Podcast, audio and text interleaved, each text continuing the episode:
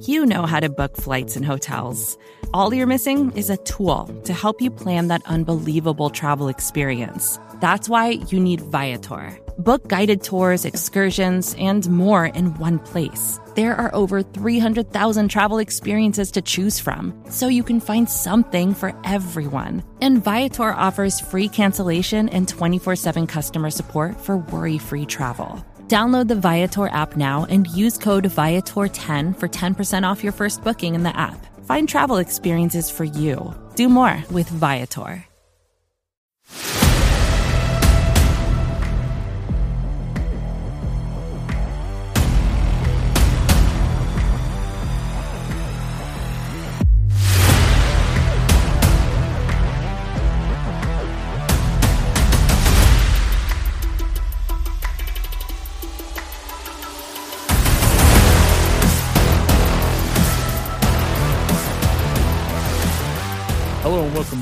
Battery Power Podcast Network. I'm Chris Willis and I'm again joined by my co-host Stephen Talbot. How are you tonight, Stephen?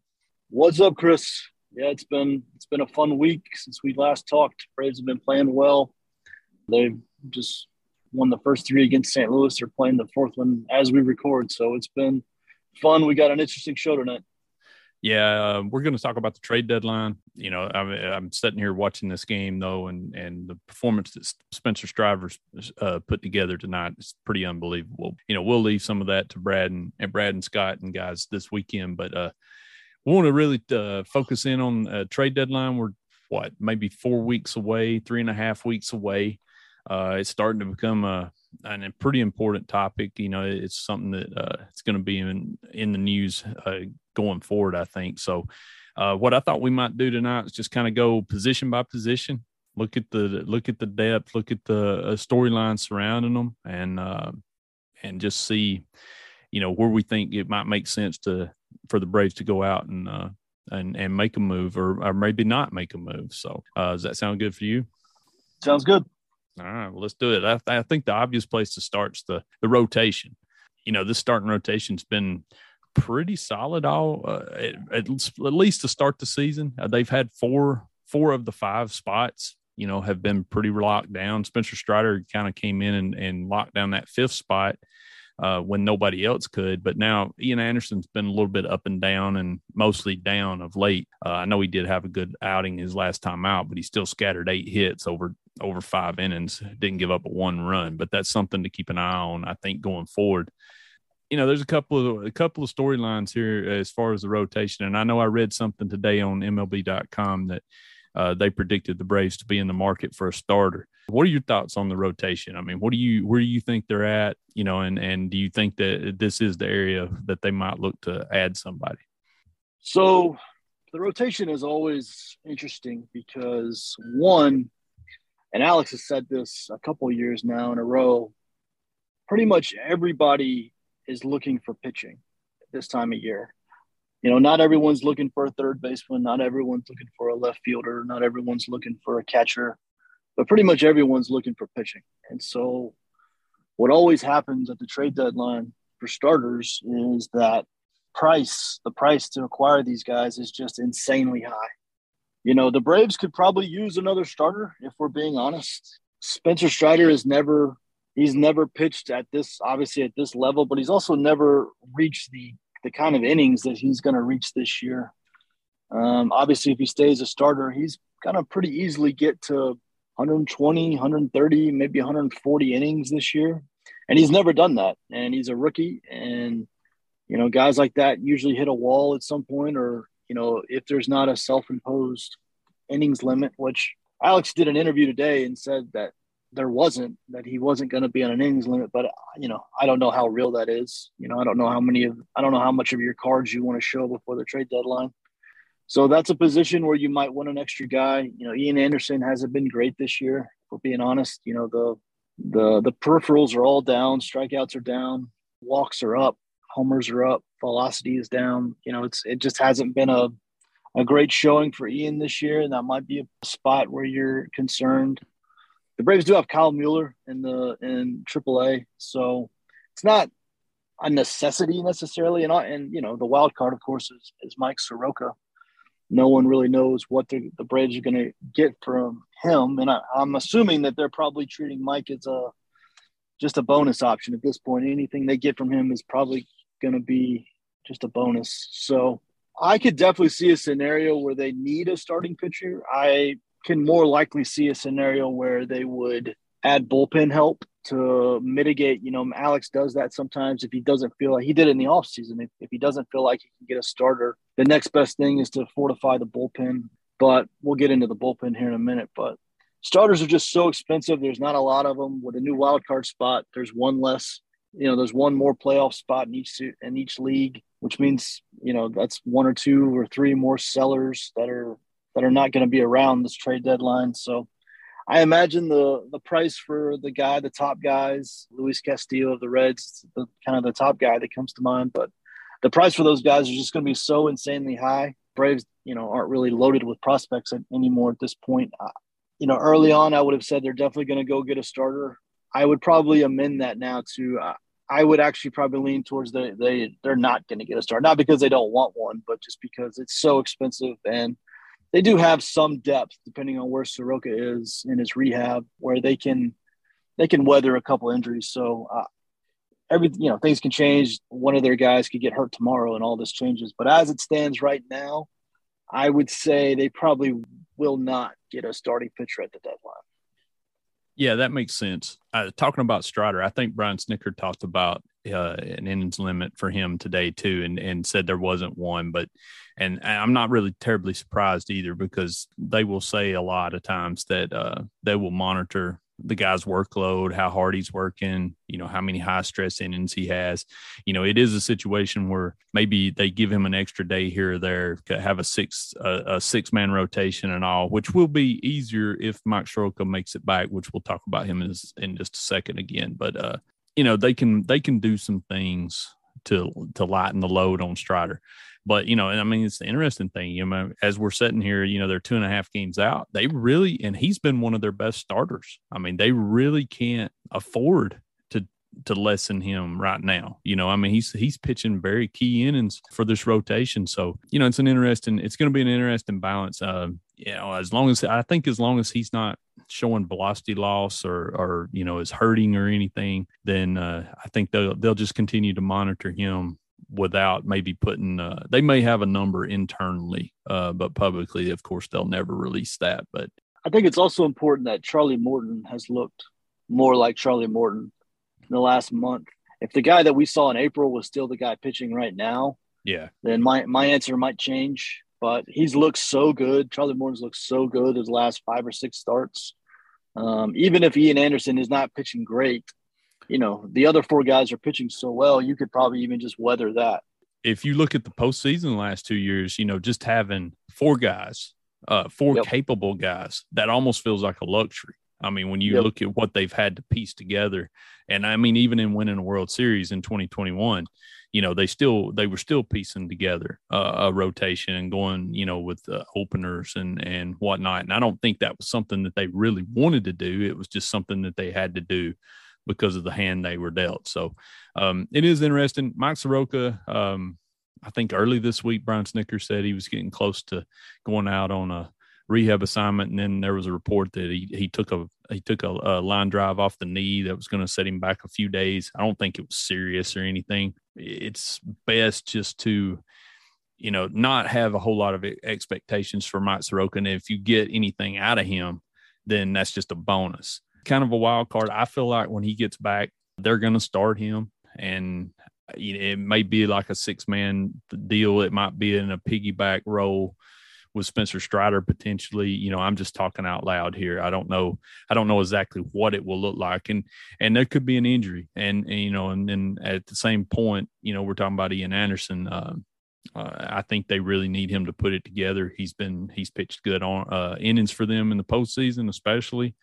Uh, we know how good he's been, but like you, as you said, it's it's been off this season uh, from the yeah. start. You know, and I think he's one that you can really kind of look to that shortened spring. It's like he's been trying to catch up. Uh, it seems like all all season long. So, uh, but there is some depth here on the forty man. Uh, you mentioned Kyle Muller. He he made he's made one start in Atlanta this year. It wasn't good, uh, but he's quietly put together a really good season so far at Gwinnett.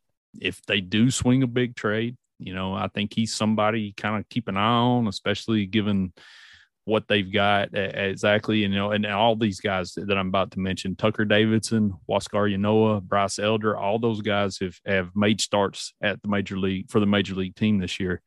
You know, you could see those are the type of names that could still end up playing a part down the stretch, or they could be, you know, somebody like Bryce Wilson was last year at the deadline, you know, who could be headed elsewhere. Yeah, that that's where I see it heading more is that, and maybe not maybe not Muller specifically, but I could see Davidson, I could see, you know, uh, I could see Bryce Elder, I could see those guys being used as currency in trades, um, because those are the type of guys, you know, when you, the Braves aren't going to go get a an all star with five years of team control, they just don't have the prospects for that. The type of guys the Braves are going to get are, are, more likely to be the guys, the kind of guys they got last year, rentals, guys who maybe aren't having the best seasons, but there's some peripheral numbers that maybe look strong that you could bet on. And the good thing about those guys is they don't cost a lot. They don't really talk, you know, they don't require top prospects to get. And so I could definitely see those guys being used in those types of trades. And we should point out that if the Braves do want to go get a starter, you know, again, I don't think that's a, a, the highest need at the moment. But if they do, there are some interesting names. You know, Frankie Montas of the of, of Oakland is out there. He's had some injury problems here recently, but I, I think I heard that it's not that serious. He's expected to make his next start. Obviously, Luis Castillo. You know, the Reds have a couple guys. Tyler Mahle, the Braves just went up against in Cincinnati, is a solid starter. You know, there are some guys that if they wanted to add to the depth, if they got an injury, they could go after. But yeah, I I don't see it at this point unless there's a, a significant injury. I think they're more likely to roll with what they have. Let's move over to the bullpen and and take a look at uh, kind of it. I mean, it's I think it's been a real strong group uh, of late. Uh, although we've we've you've seen how in recent days how a couple of injuries could alter things. Tyler Matzek just came back, looked pretty good in one instant. I know they said they were going to ease him back into high leverage situations. I think the velo was down. I think I saw some comments about that. I don't know how concerning that is yet. You know, he's it's been down pretty much the whole season. Uh, he says he's pain free. That's a big, you know, if the, you can get him back to anywhere close to where he was last year, that's a that's a huge addition. Um, Kenley Jansen's we talked about last week went on the injured list with the irregular heartbeat. All indications are he's going to be ready to come back as uh, as soon as IL time's up. So, eh, you know, there there's there's another big gun returning. It's going to be an interesting decision to see who uh, goes off the roster because uh, you can't carry but 13 pitchers now. Uh, so uh, that's I think that's a good place to start. I mean, who do you think's the odd man out when Jansen comes back? Yeah, we were just talking about this before we started recording, but it's there's not. I mean, there's not really an obvious guy that you drop obviously with the pitcher limit now, you have to drop somebody when Jansen comes back. But you know, if they're not confident that Tyler is fully back, you know, like you said, his velo was down his last outing or his first outing back off the IL, but his velo has been down all year. So, you know, I don't know how new that is or if they feel like another IL stint would change that at all. But I guess technically they could just put him back on the IL if they wanted to try to keep everybody um, and try to keep him. You know, they did kind of rush his rehab a little bit I think they they needed some bullpen help when Kenley went down, and so they could always put him back on the IL if they feel like he still needs some time. You know, Darren O'Day is always the the obvious name just because of age and and stuff, but you know, I think he plays a pretty big role in the clubhouse. I think they, you know, I think the the whole bullpen kind of loves him. He's kind of the the glue guy down there, and we all know how much Snit loves his his veterans. So um, I I have a hard time seeing that. I hate to say it, but you know, the most likely guy is probably Dylan Lee, just because he's got options. And oftentimes, when you have options and there's a uh, there's a crunch, then you're the guy that gets uh, the short end of the stick. And you know, Dylan Lee's been incredible since he's been up. I, of course, I don't want him to go down. He's been awesome, and you know, he's he's earned a spot in the big league bullpen. But you know, if they don't want to put Matzek on the IL and if they don't want to drop O'Day, then there's not really a great answer. So it will be very interesting to see him. My guess is somebody will will make an IL trip just to to facilitate the adding Jansen back. is my guess, but you know you can never predict who that's going to be. They might have somebody who actually needs an IL trip. Somebody's got a sore arm or pulled groin, or you know injuries always pop up. So that would be my guess if I had to predict today. Yeah, it seems like the other option would be Jackson Stephens, um, but yeah. you know he's been kind of a Swiss Army knife for him. I mean, we've seen him close games, we've seen him, you know, come in and and give multiple innings. He's already survived a couple of these roster situations too, and he's out of options. So I agree with you. I mean, to me, it looks like you know I don't think they're kind of short on right-handed guys anyway. So I kind of feel lean towards it's probably going to be Dylan Lee, but man, he's allowed two earned runs over 17 innings since he's been up in the majors. So, you know, you pull for that guy, you know, I, and I, I believe he would, uh, he will definitely figure in down the stretch if it does do that. But that's going to be something to keep an eye on uh, when Kenley does come back because uh, that's going to be a, a fascinating decision. Um, as far as the bullpen, though, uh, Kirby Yates supposed to be working his way back from Tommy John. I kind of slot uh, slot him into the same deal as as Soroka. I think if you get anything out of him, uh, that's great and everything, but I don't think you should automatically count on it. Uh, you know, guys, we've seen guys come back from Tommy John and and be good to go, and then we've also seen guys come back, you know, and it takes a little longer. I, but he should he should be if everything goes right, he should be um, you know, starting a, a rehab assignment sometime after the All Star break. I think that was the plan we'd heard uh, early in the season. Uh, as far as depth piece is still on the 40 man roster. William Woods is has returned or is close to returning. I know Jesus Cruz has logged some big innings, and then Jay Jackson, of course, just got optioned and activated off the 60 day. And I think you know he was pretty good for the Giants uh, as another Swiss Army type of uh, reliever. Could do a lot of things. So you know, I wouldn't be surprised to see him in the mix at some point too. But you know, trying to fit 13 pitchers, um, you know, that's basically just eight eight relievers. There's a lot of options there, and uh, you know, I, I think they will go out and they'll look for ways to make the team better. But you know, uh, fitting them in and and figuring out who you part with, I think that's going to be interesting. Yeah, I think I think Kirby Kirby Yates is definitely the wild card. I mean, obviously, a lot like Soroka is if they feel like he's healthy and is going to be able to contribute to the bullpen, you know, August, September, October, then there is a scenario where they don't add bullpen. But if they don't, if they don't feel like he's there or will be there come September, then the Braves could probably use another right-handed reliever. You know, when when Luke Jackson went down, that was kind of the Braves' high leverage right-handed reliever. Spencer Strider played that role couple times before he got moved into the rotation. You know, they brought in Collin McHugh to play that role. He's had a he's had actually a pretty good year. He's had some couple of uh, notable blowups at times, and and so that that's I think that's hurt his trust level with in terms of Snitker, how much Snitker trusts him a little bit. But he's had a he's had a really solid season. Uh, but the Braves probably want to add another right-handed reliever, I would guess you know, because from the left side, they, you know, they have Minter, they have Smith, you know, they have Dylan Lee if they wanted. He's been so good. You know, I, honestly, if the playoffs started today, I think Dylan Lee would probably be on the roster. Yeah, I do too. And so you, you've got three, you know, I understand Will Smith's not having the best year, but he's going to be on the team regardless that, you know, nothing's going to change that. So when you've got those three guys, Tyler Matzek obviously is still out there. Um, you don't know what you're going to get from him just because of the injuries and, and the velo drop, but he is still out there. You know, the right-handed side is where there's more question marks, in my opinion. You know, how is Jesse Chavez really this good? It's been amazing to watch him, but I, if he, you know, starting tomorrow, if he turns into a pumpkin, I don't know if anybody's going to be like overly shocked. You could probably say the same about Jackson Stephens. He's been incredible so far, but is it real? Is it this good? Can you trust this in October? So, and then obviously with Jansen, you know, he's had the heart problems for a long time now. This is not a new thing for him, but how trustworthy, you know, is he? You know, obviously he's healthy. He's he's a guy that you want in the ninth inning, but can he stay healthy? He's, he's obviously up there in age. So if I had to guess, the Braves, if they do make a trade for a reliever, are looking for a right-handed, high leverage to semi-high leverage reliever to complement what I think is probably a more stable set of lefty relievers.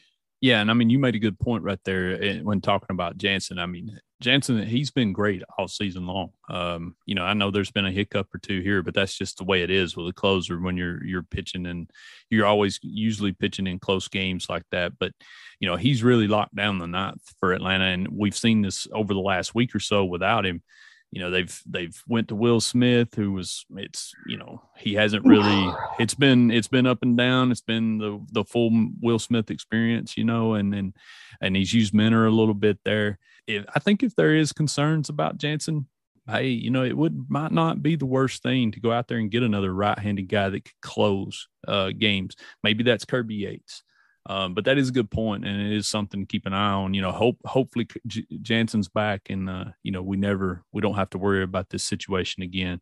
Uh, but it does, I do agree. I think it does. It is worth mentioning, and um, you know something to consider uh, when we start seeing him back out on the field again. Vacations can be tricky. You already know how to book flights and hotels, but now the only thing you're missing is, you know, the actual travel experience. Because is it really a vacation if you're just sitting around like you would at home? You need a tool to get the most out of your time away. That's where Viator steps in. You can book guided tours, activities, excursions, and more in one place to make your trip truly unforgettable. Viator has over 300,000 travel experiences to choose from. Everything from simple tours to extreme adventures and all the niche, interesting stuff in between so you can plan something that everyone you're traveling with will enjoy. Real traveler reviews give the inside scoop from people who already been on the experiences you're considering, so you can plan with confidence. Free cancellation helps you plan for the unexpected. And 24 7 customer support means you can travel worry free. Download the Viator app now and use code Viator10 for 10% off your first booking in the app. Find travel experiences for you. Do more with Viator. And the, the guy I would look at just to keep an eye on if you're looking for a potential trade target is David Robertson of the Cubs. Uh, he was out last couple of years with injury. He signed that big contract with Philly. It didn't work out, but he's been really good for them this year. Uh, he's a he's a veteran. He's a right-hander. He's pitched at the end of games. He's pitched in the postseason, and so he's a veteran. Obviously, Snit loves that, and he's a rental. And, you know, th- like we said earlier, that's what Alex is going to be looking for in terms of cost, just because of, you know, the prospect capital that the Braves don't have anymore. So David Robertson is definitely a guy, the Cubs, that, you know, if the Braves do go out and get a reliever, that would be, I don't know if he's top of my list. I'd have to look through the whole league, but um, he, he would be close to the top because he just, he checks a lot of boxes. All right, moving on to the uh, position players. After what we went through, uh, the Braves went through last season uh, at catcher, uh, having Travis d'Arnaud and and William Contreras this year has been has been so good. Uh, you know, because I mean, it was just man, it was bleak at times last season. You know, when they were just trying to piece that together. Obviously, you already had a, a pretty a significant, a very significant injury with Manny Pena going down for the season, but you know, I don't think they could have uh, really predicted that Contreras was going to contribute this well this early. Uh, I'll be honest, I wouldn't mind seeing those guys go uh, 50 50 almost with uh, d'Arnaud start alternating starts the way we saw with Tyler Flowers and Kurt Suzuki a few years back. Honestly, just to try to keep both of them healthy. Uh, you know, catchers, they're pretty set. I think this is probably the position that, you know, barring an, an unforeseen injury, uh, this is what we're going to get. Uh, it would get interesting if if there was an injury, especially if it happened after the All Star after the uh, trade deadline, uh, because there's no waiver trades anymore. You know, I think at that point we'd probably be looking at something like Chadwick Tromp or you know a free agent or something. But uh, you know, hopefully, hopefully this is the this is the group going down the stretch, and you know, I, I don't even think about the worst case scenario. Yeah, and, and I think a lot of Braves fans probably still have some version of PTSD from last year watching Kevan Smith and and Jeff Mathis and I can't even remember all their names. Just you know, basically yeah. be the worst the worst collection of catchers in, in, the league last year. And obviously Travis has been healthy this year. Knock on knock on wood, knock on something. You know, that's been kind of the big thing in his career is being able to stay healthy.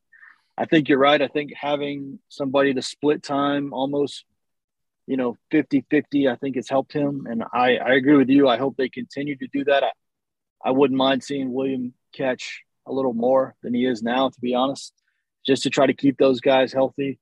But yeah, I mean, it, you know, there's no real way to add catcher depth at this point. You know, you're not really going to trade for a AAA guy. The, the only way the Braves would make a move at catcher is if somebody got hurt between now and the trade deadline. Uh, I think that's the only way we would see a trade. And even then, there's not a ton out there. You know, obviously the Cubs probably going to trade Willson Contreras, but that's going to be a a serious package of prospects. That's not going to be something the Braves are in. Sean Murphy of Oakland is probably a guy that's going to get moved just because he's a veteran and Oakland's obviously uh, a dumpster fire this year. So they're probably going to move him. But yeah, I mean, we saw it last year when catchers go down, there's just not a ton of options out there. And so unless somebody gets hurt between now and, and the trade deadline, I, you know, the Braves are going to stand pat with what they have. And if an injury happens after the trade deadline, then you just, unfortunately, you just got to piece it together like you did last year. Yeah, well, you're hoping that somebody like Stephen Vogt or somebody you know becomes available after the fact, yeah. and and you know, like you said, it was a it was a dumpster fire on the field. But you know, from what we've read, Jeff Mathis and Stephen Vogt played a, a pretty significant part off the field uh, with that group when they started to uh, make their run last season. So, you know, I think that's the type of player you'd be looking for, uh, honestly, and you'd hope that the whoever was still healthy could carry the load. You know, I thought it was important. You know, Travis when Travis came back last year and he never was really healthy and it showed with the bat, you know, but having him behind the plate to handle the pitching staff was just just huge down the stretch. So moving on, I think for me, this is my biggest question mark here. I mean, Ozzie Albies went down with the with the foot injury. I, they've not been clear about a timeline for him um, that I've seen, and I'm I'm pretty sure I'm correct on that. Uh, I, it's something to the fact that uh, you know we expect him back or we hope he's back. Orlando Arcia got off the hot, hot start. Uh, we talked about him, I think, on the first episode of this podcast. But coming into Thursday, he was five for his last 60 and three for his last 34 overall. Uh, Phil Gosselin's made a few more starts uh, because Arcia has been struggling.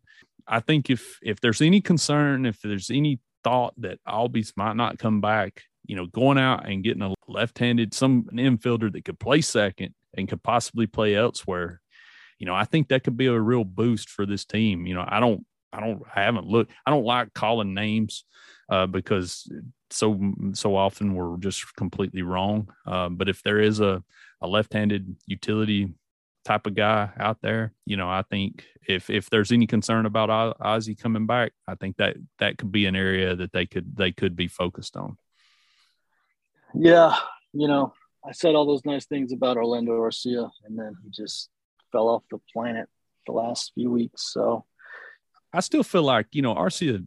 I think he's better than what I saw. I just think he, you know, when he's he's starting, it's like he's overexposed almost, you know, and it's yeah. just like the more you the more you play, I still think he's he's got value as a as a utility guy that you know fills in here or there at different positions, and and the defense has been sound, sound but you know, yeah. I, I think the more the more you run him out there regular, you know, the more the more the weight just uh, builds on him.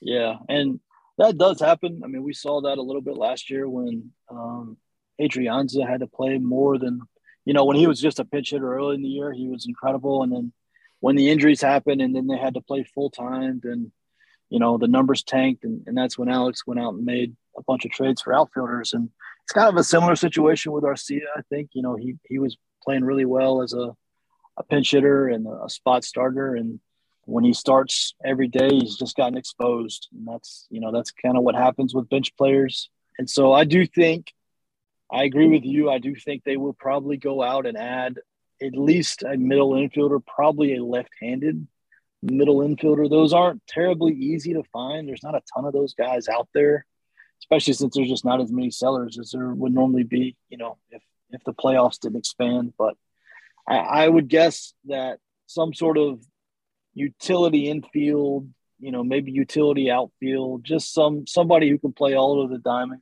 can hit left-handed or or switch hit, you know, a lot like Adrianza did for the Braves last year. You know, I I would love it the Braves wouldn't got Adrianza or somebody like him, but just somebody who could play in the middle infield.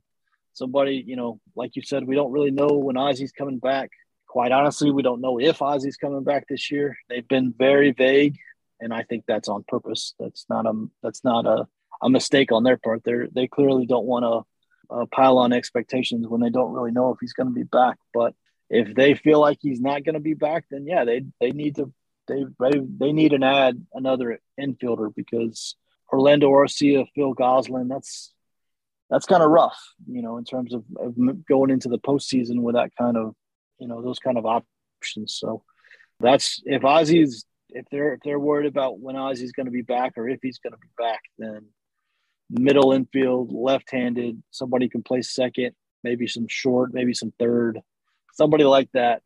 That will be probably at the top of the list, at least at this point. Obviously, injuries can change that, but at this point, I think that's. And we say left-handed just because you know the Braves are just so right-handed in the lineup and that's been a problem all year. You know, obviously Eddie coming back helps that having another uh, another decent bat that that hits lefty. But when Eddie and Ozzie were out, it was just Matt Olson. Matt Olson was batting lefty, and everyone else was right-handed. And uh, I don't really count Mike Ford as an option. So um, they definitely will want to add another lefty, potentially pinch hit late in games if if somebody's got a tough righty on the mound. But um, yeah, I agree with you middle infield, left-handed. That's probably Alex's number one target at this point.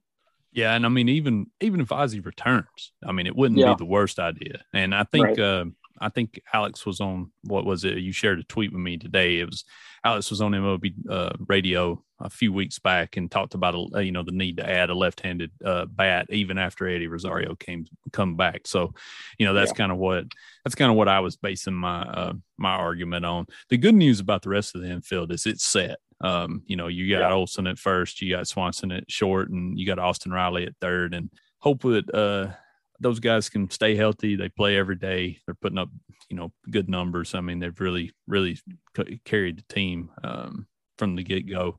We need to say, you know, with the DH, obviously the DH is implemented this year. It wasn't last year, but with the DH, your bench is a lot less important. Obviously, there's just not, there's really very little pinch hitting anymore. So, you know, these these guys aren't going to play as much as you know the guys that were on the bench last year, but you know, when you already have a significant injury to Ozzie, like the Braves have had, and you're already using backup players in the starting lineup, you really do need to go fix your depth. And I think that I think that's where Alex is going to focus. Even if they don't see a ton of time, you know, you're you're gearing up for the stretch run, and the more depth right. you have, the the better off you're going to be. So. All right, shifting gears back to the outfield you know, well, this is a unit we've seen change a lot, uh, and the outlook changed a lot from uh, where we were on opening day. You know, it seems like ages ago we we began the season with uh, Marcell Ozuna in left, Adam Duvall in center, and uh, Eddie Rosario in right. And um, you know, it seems like this situation's uh, stabilizing a bit now. Cuna's going to play every day in right. Michael Harris is going to play every day in center and it seems like it may not be a straight platoon, but we're starting to see uh, Eddie Rosario and Adam Duvall kind of in a platoon situation uh, in left field. Uh, Duvall started against the left-hander tonight. Eddie Rosario has been playing. Um, he's made, I think, three starts since coming back. So, you know, the good news is, is whoever's not in the lineup strengthens the bench, especially if you've already got William Contreras there.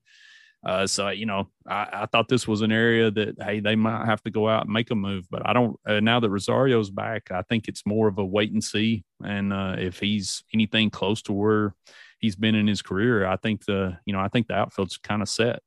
The outfield is very very interesting to me because you know you you have Adam Duvall, you have Eddie Rosario, and in theory that makes just a perfect platoon in left, and that should work on paper at least the problem is Adam Duvall has been pretty terrible this year offensively. And does Alex feel like he needs to add another depth piece in the outfield just in case? You know, if you look at the numbers of Duvall, Rosario, Ozuna, kind of collectively, at least offensively, it's been kind of rough this season, right? I mean, you know, you know Acuna is going to play, you know Michael Harris is going to play, but that that left field DH combination, you know, are you happy with the Ozuna, Duvall, Rosario trio handling those two spots on a nightly basis. And if you are, if you're confident that the numbers are going to pick up, that the production's going to be there, then you you're probably set there. You don't really need to add more. If you're not, if you're worried about, you know, one of them or two of them, or you know, I guess even possibly three of them, then I I wouldn't be shocked if they went and added somebody. And one of the reasons I say that is just because, and we saw this last year, you know, there's typically a, a decent amount of outfielders available. Um, usually rentals, usually pretty cheap. You know, the Braves rebuilt their outfield last year and didn't use a single top prospect to do it.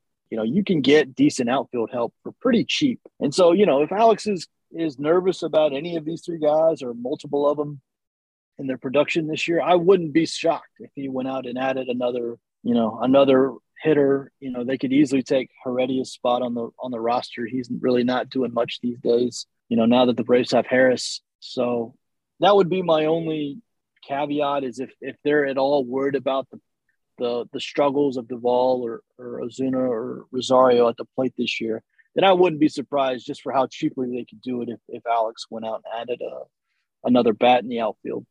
You know, the reason I, I centered on a platoon situation uh, it's a small sample, obviously, 70 plate appearances, but Adam Duvall's got 134 weighted run created plus uh, with them. The on base percentage is still low at 286, but he's slugging 585 against lefties, 870 OPS. Um, now, obviously, the more opportunities he gets, that probably comes down a little bit. I think the wild card in this is kind of Rosario. He hit his first home run the other night. Um, I think, if I'm not mistaken, he's got as many hits now in a week as he had uh, before he went on the IL. You know, obviously you're hoping that you know he can come back and and I don't know that he's there. I don't think I'm not expecting him to be as scorching hot as he was down the stretch last year. But if he's you know if he can just be a reliable presence out there, that's a huge upgrade over what they've had. But I think you know, like you said, we're still we're still what three and a half weeks away. You know, if we get to the if we get close to the deadline and Rosario's struggling, then you may you may they may have to make a move. Uh, you know, so I, I think you know there's still I think the jury's still out. I mean, they're probably putting fillers out. You know, they're doing their due diligence. But theory, if Rosario hits well and Duvall continues to hit against lefties, I think you can make it work. And Duvall's defensive ability and able to play you know, really all three positions if he absolutely needed to. Just gives you a little bit of ex- extra versatility as far as that goes. I think that combination can work as long as they buy into it, and there's no no reason to think that they won't. The DH situation is another. It's another good one. Uh, you know, I've talked about Ozuna a lot. It's looked a little bit better here in uh, uh July. It's of course it's small sample, but the thing that got out at me, I really looked at his baseball savant page today and there's a lot of red there, you know, in in the in the categories you expect. But um, the walk rate's down to almost a league a career worst. The chase rate, he's chasing more. Um, that's uh, he that's stabilized a little bit of late. You know, he's not reaching as, as quite as much. He's showing some signs. There's there's at least a little bit of a reason to be optimistic about it. You know, but if I mean if he he goes into another prolonged slump, then it kind of saps some of your depth. And I could see them going out and trying to get another outfield bat that they could also swing through at, DH. Um, are you buying uh, an Ozuna turnaround? I mean, he's had some big hits lately. I know he's. I saw a, a crazy stat from uh, Justin Toscano today uh, in the AJC. He he talked about how Ozuna's come up with some big hits late in games and and was actually hitting pretty well, you know, late in in, in key situations. But uh, you know, the overall numbers uh, have been disappointing, and it's been that way since you know he was just a uh, an MVP candidate in 2020. Yeah, Ozuna is tricky. It's you know because you know baseball savant allows us to look at all of these expected numbers. You know how a guy is hitting and versus you know his production versus what his production should be based on neutral conditions. And you know if you if you look at Marcell Ozuna's expected numbers and this is where a lot of people have planted their hope and, and their their trust and that his expected numbers are significantly higher than his actual numbers. Like he's underperforming his expected stats by quite a bit. And and you know if you're lucky then you know that those that's an indication that better times are ahead so to speak. Um, the problem and, and the reason i don't spend a lot of time on those numbers is because if you look at just his career you know, Marcell Ozuna has kind of always underperformed his expected numbers in terms of baseball savant. It's kind of a pattern with him. And it's never, it's not to this extent. He's definitely underperformed them by more this year than normal. But, you know, there's, there's obviously some sort of blind spot in these expected stats when it comes to Ozuna, where there's a pattern and it's not, you know, it's not just clear cut that he's just going to turn a corner and, and be the guy he was in 2020. You know, the good thing for Ozuna is that even though he hasn't hit a ton, he has hit well. One, he's he's still hitting homers. He he's averaging about a homer a week, and two, like you said, he is coming up with at least big hits. They're not a lot of hits, but at least when he's getting them, they seem to be in, in, in somewhat big spots. Uh, you know, last night, obviously the the game was zero zero and he hit a home run, right? Obviously, you know that's that's a, that's a big deal, um, and the Braves went on to win that game. So, you know, he has done that, and he's hit some big homers late in games. The worrisome part is that we're going on. You know, if you if you take into the at bats he did have last year, you know, we're going on 500, 600 plate appearances with Ozuna, where he's a sub, you know, he's below league average in terms of his offensive production. And, you know, when he's your DH, obviously DHs provide nothing in the field. Um, when Ozuna does play in the field, it's it's a very very large negative. Um, you know, they usually don't provide much on the bases. All of their value is tied into their their bat. And when you've got a guy who's your DH, who's a below league average hitter, that's obviously a problem. Now, the other part of this is that Ozuna makes a lot of money. So, you know, he's not exactly just going to get replaced, so to speak. But, you know, if they're worried about production long term, yeah, I really, they're not to, I don't think they're to cut him. I don't think anybody's to take him off their hands in a trade. I think they're just to have to play it out. But I do see a scenario where they try to go get another guy that can at least split time with him. You know, if Duvall and Rosario are to split time, I really wouldn't be surprised if they went out and got another left-handed bat that could do the same thing with Ozuna uh, to face tough righties or whatever. So, you know, it just depends on what they think internally. I mean, that's really what all comes down to: is uh, do they trust Ozuna? Do they feel like these expected metrics are going to eventually win the day? Are they worried about the fact that he kind of always underperforms these metrics? Just kind of what what do they think? And I could see a scenario where you know, Duvall has a hot July, Rosario has a hot July, and they just run with what they've got. And I could also see a scenario where one, two, or even all three of those guys kind of stay cold and they look to to add depth in the outfield. You know, I could really see either scenario. Yeah, I don't give I don't think there's any chance that we're going to see them move on from Ozuna at this point. I think he has turned the corner enough that uh, they wouldn't even think about that uh, at this point. And you know, coming into Thursday night, to your point, it's 540 plate appearances. It's with an 86 weighted runs created plus over the last two yeah. years. Now yeah. that also comes with a, a 244 batting average on balls in play. And when you consider how hard he hits the ball, that is a little bit. You do raise your eyebrow at that a little bit, but yeah, he he should see some positive regression at some point. The thing to me I stop I stop short on is just how much he's not walking. Uh, if you go back to 2019, his last year with the Cardinals, he walked 11% of the time. If you go to 2020, he walked 14% of the time, which was, you know, he was never going to continue to do that. Uh, but I mean, that season uh, shifted, uh, uh, made a lot of, it was unreasonable. It was 60 game season. It was, it was small sample size, but I mean, he basically walked or he was raking. Uh, that was, that was pretty much the, the goal for it. Um, you know, he's swinging a, a lot of balls outside. The uh, his chase rates up, uh, but when you look at it, the strikeout rate's pretty static over the last three seasons, even going back to 2020. So that to me, that tells me, you know, he it's he's getting some soft contact. He's getting himself out, you know, with that. And I think the ground ball rate's up a little bit. But I agree with you. I think he's going to get an opportunity. I think it's an important three and a half weeks for him.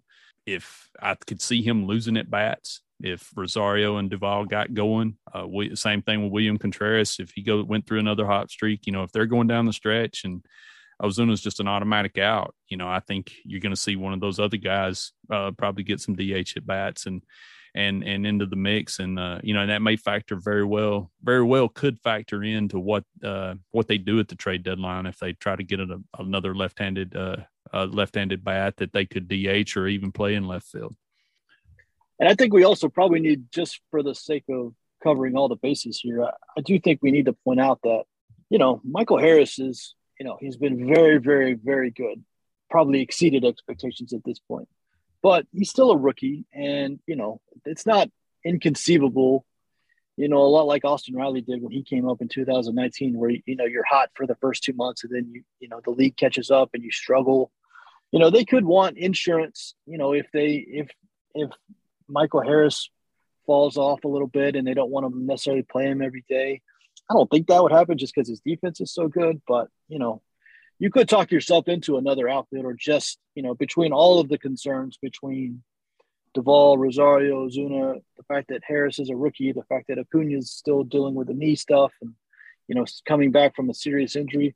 Just one of those things by itself is probably not enough of a reason to go add somebody. But if you if you add it all up collectively, that might be enough to where you to you know where Alex is just like you know what we're just going to add one more guy just in case. And and and also because Heredia's roster spot is really not doing much right now. You know, he's just kind of a a defensive replacement that doesn't come in a ton. You know, he's obviously not hitting. It's very easy to find a roster spot for another outfielder if if you're so inclined. So, um, I'm going to get hate mail for this, but I'm, uh, you know, it is worth pointing out, and I, I think Michael Harris is going to be fine. I think he's going to have some, he's going to have some ups and downs at the plate like all rookies do. Uh, but his walk rate's 3.6 percent. His uh, WOBA's 353. His expected weighted on is uh 335. So there's probably is some regression coming. But the thing you like about him is the defense is going to keep him in in the lineup the stolen base. He's got the speed, you know, on the bases when he does get on on, and uh, you know, he's just been he's just shown an ability to to make adjustments. So I feel like I feel like that walk rate will probably come up a little bit, and as long as he just doesn't crater, um, you know, I I think it's going to be hard to get him out of center field. But you're right, you know, you you may they may want another option there just in case because they've got two other you know, Travis Demeritte's kind of is still on the 40 man, uh, but he's not really an option for center field. And then, of course, Drew Waters, I feel like, you know, I don't, I think that would be an emergency case situation. I think they want him playing every day. And uh, that wouldn't be the case, uh, you know, if he were to come to Atlanta right now. So, yeah, it's going to be interesting. It's going to be interesting uh, over these next three and a half weeks just to kind of see where where they're at and how the narrative shifts as we get close after we get past the All Star game and then that that week, week or so, you know, lead up to the uh, to the trade deadline.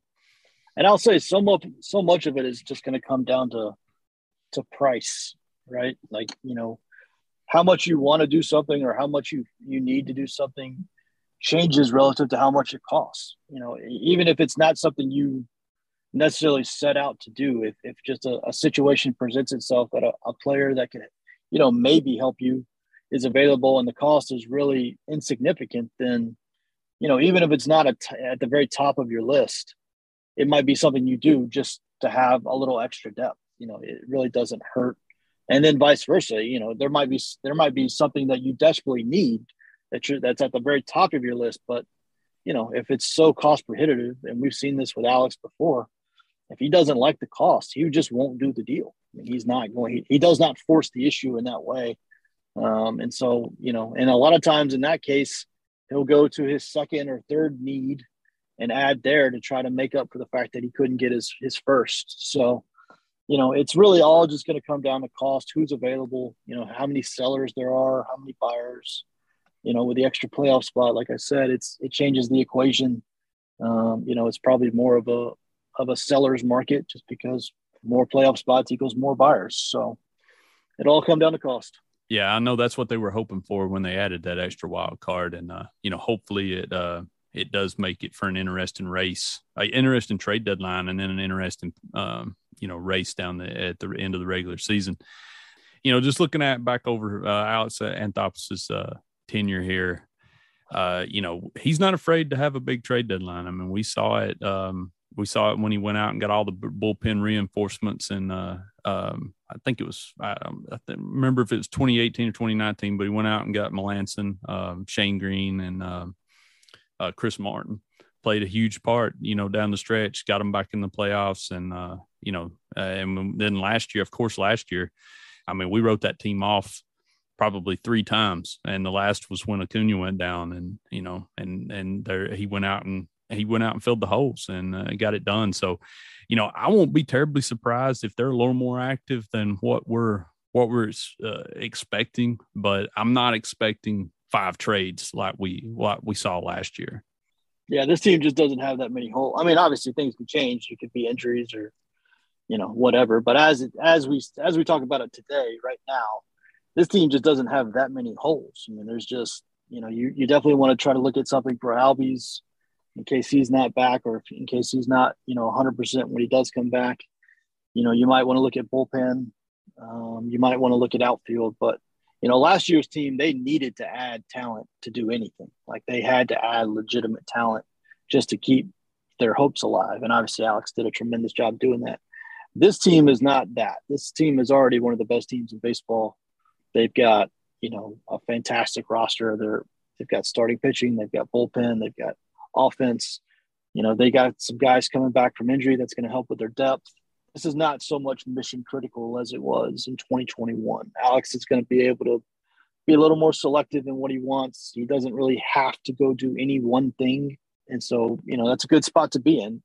Again, we've said they don't have a ton of uh, they don't have a ton of ammunition in terms of prospects to use in trades, um, which is going to you know, obviously affect the type of player they go after. But you know, we saw last year rentals just don't cost a lot, and you know most teams have enough prospect capital to go get rentals. And, and if I'm, you know, if I'm a Braves fan, if I have to handicap it right now, that's where if the Braves do something, they'll they'll lean heavily on the rental market, guys who just don't cost a lot. Um, and I, I I for one trust Alex completely. He's shown he's just really really good at this. He he understands the clubhouse he knows when a team needs a uh, you know an addition when the team doesn't. So, you know, it, it I could see a scenario where it's a it's a semi busy trade deadline, and I could see a scenario where it's kind of a quiet deadline. If everybody's playing well and the injured guys look like they're on track to return, then you know it could be a very quiet deadline for the Braves. It wouldn't surprise me.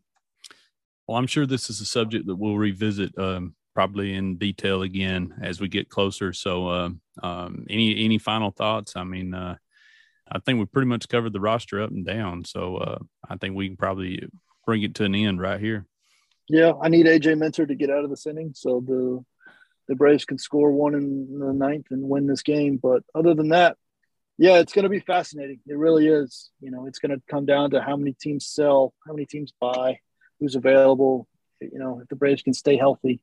But um, trade deadline is always fun. This will not be the last time we talk about it on this podcast. So stay tuned for more and, and we'll have you know all all across our podcast network we'll have coverage over the deadline the draft all-star game coming up. Obviously there's a a playoff race coming up. So if you're not subscribed make sure you're subscribed. Check out the site.